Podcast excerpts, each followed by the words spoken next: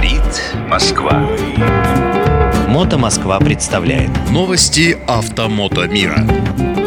Добрый день, дорогие друзья! На волнах Моторадио Андрей Проректор с новостями Мото Москвы. Ну, пока все приличные мотоциклисты катаются, закрывают сезон, участвуют в парадах и разных праздниках, я, как все приличные мотоциклисты, поехал на рыбалочку. Поэтому сегодня прямо из лодки, непосредственно от удочки, расскажу вам, что произошло в Москве за эти дни. Итак, в первую очередь начинаем с законодательных изменений и инициатив наших уважаемых властей. Итак, водители ждут новые правила регистрации транспортных средств – Теперь автомобили и мотоциклы получится зарегистрировать без полиса ОСАГО, а снять проданную машину с учета можно будет день в день. Если договор купли-продажи оформлен через госуслуги или при нотариусе. Давайте попробуем разобраться, что же в этом хорошего или плохого. С одной стороны, хорошо это для продавца.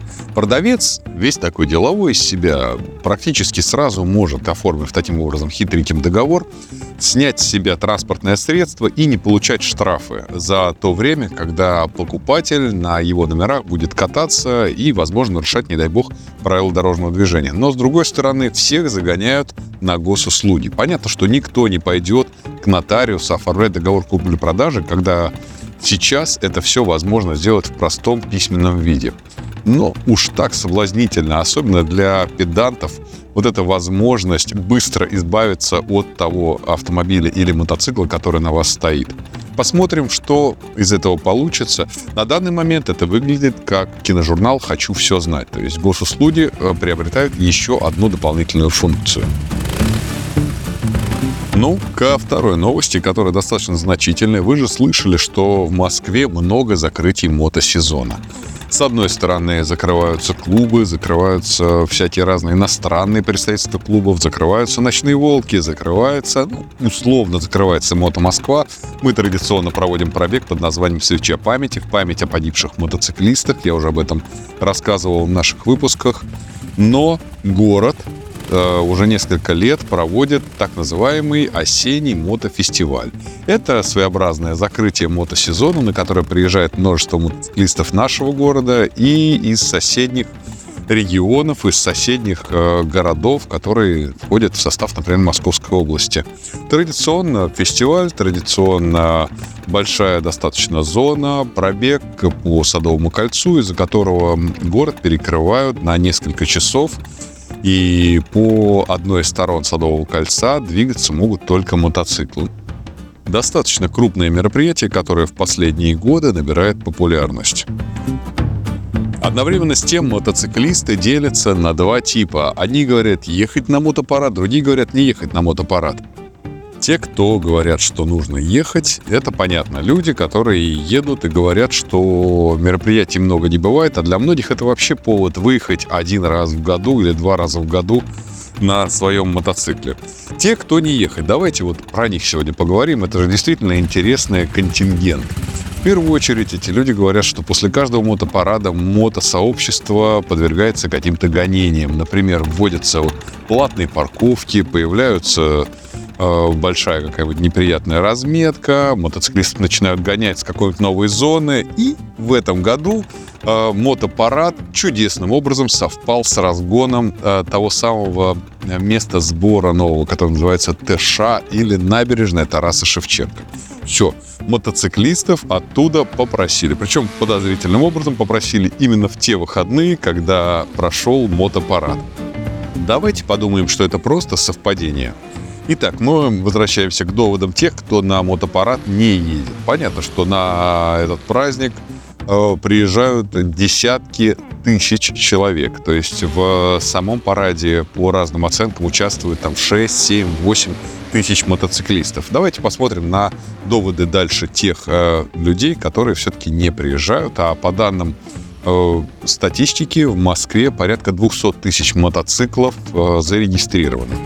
Итак, э, есть вопросы про полосы, есть вопросы про платную парковку, про а, то, что закрыта, например, смотровая площадка, про регистрацию транспортных средств, про дуги, выхлопы, шумомеры, про камеры, которые не дают ездить по городу мотоциклистам, некоторым, которые хотят немножечко быстрее ехать.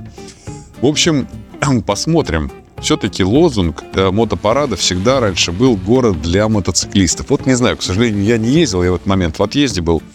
А, возможно, этот лозунг сохранился. Если что, напишите нам в комментариях, под каким слоганом, лозунгом сейчас проходит мотопарад в Москве.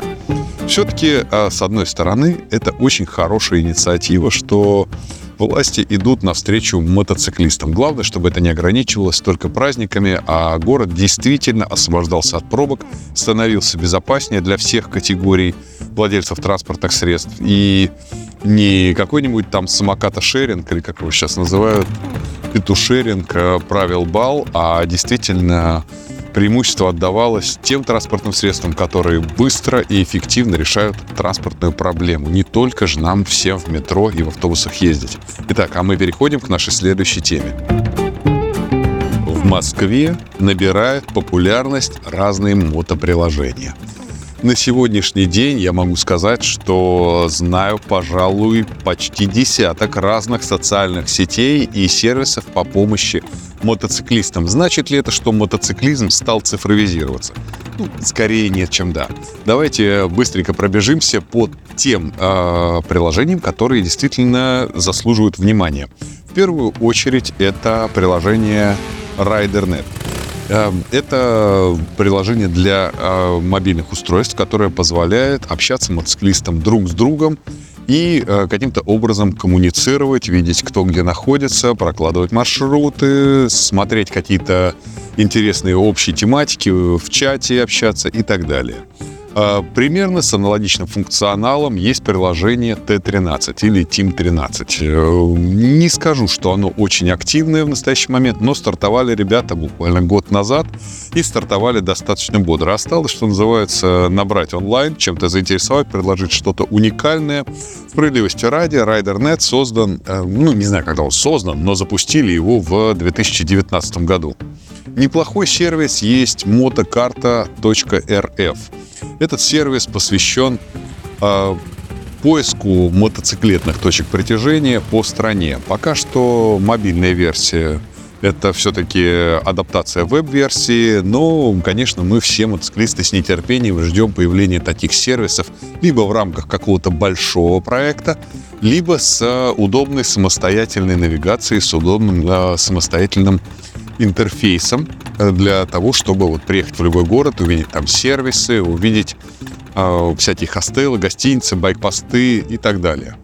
Э, ну, естественно, я ни в коем случае не забуду сервис э, Мото Россия. Это большая, крупная, ну, пока что веб-версия, э, позволяющая всем участникам, обладателям карты Мото Россия пользоваться всей инфраструктурой, доступной для э, участников сообщества.